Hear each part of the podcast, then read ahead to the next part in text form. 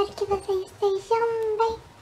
Já prepara o seu caderninho e suas canetas para anotar todas essas dicas que eu utilizo e tem me proporcionado um grande resultado em meus estudos de fotografia.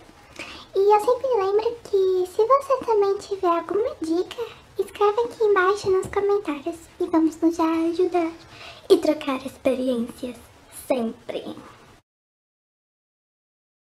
Dica, estude diariamente. Eu sempre recomendo que você pegue o hábito de ler no período da manhã, antes de ir para a escola, faculdade, trabalho, enfim. Muito bom para nós já acordarmos e termos esse contato com os livros. O seu dia muda por completo. Nem que seja por um curto período de tempo, de 15 a 30 minutos. O importante é acordar e já criar esse hábito de ler.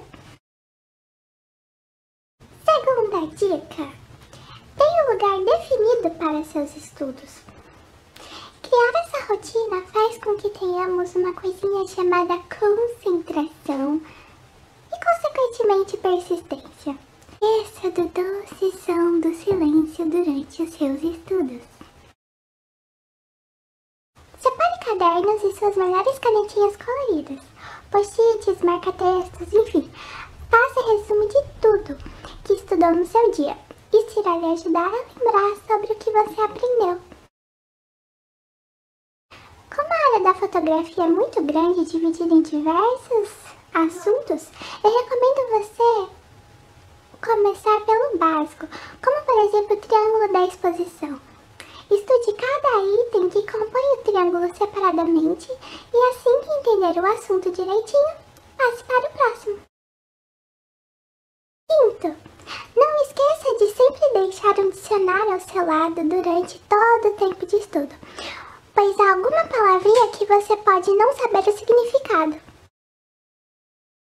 Sexto, se você está com dificuldade de encontrar algum assunto para estudar no dia, busque um direcionamento.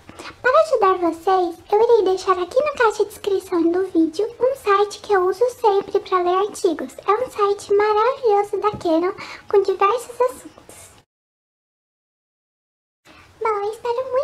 você tenha gostado e anotado todas as dicas. Não esqueça de colocá-las em prática.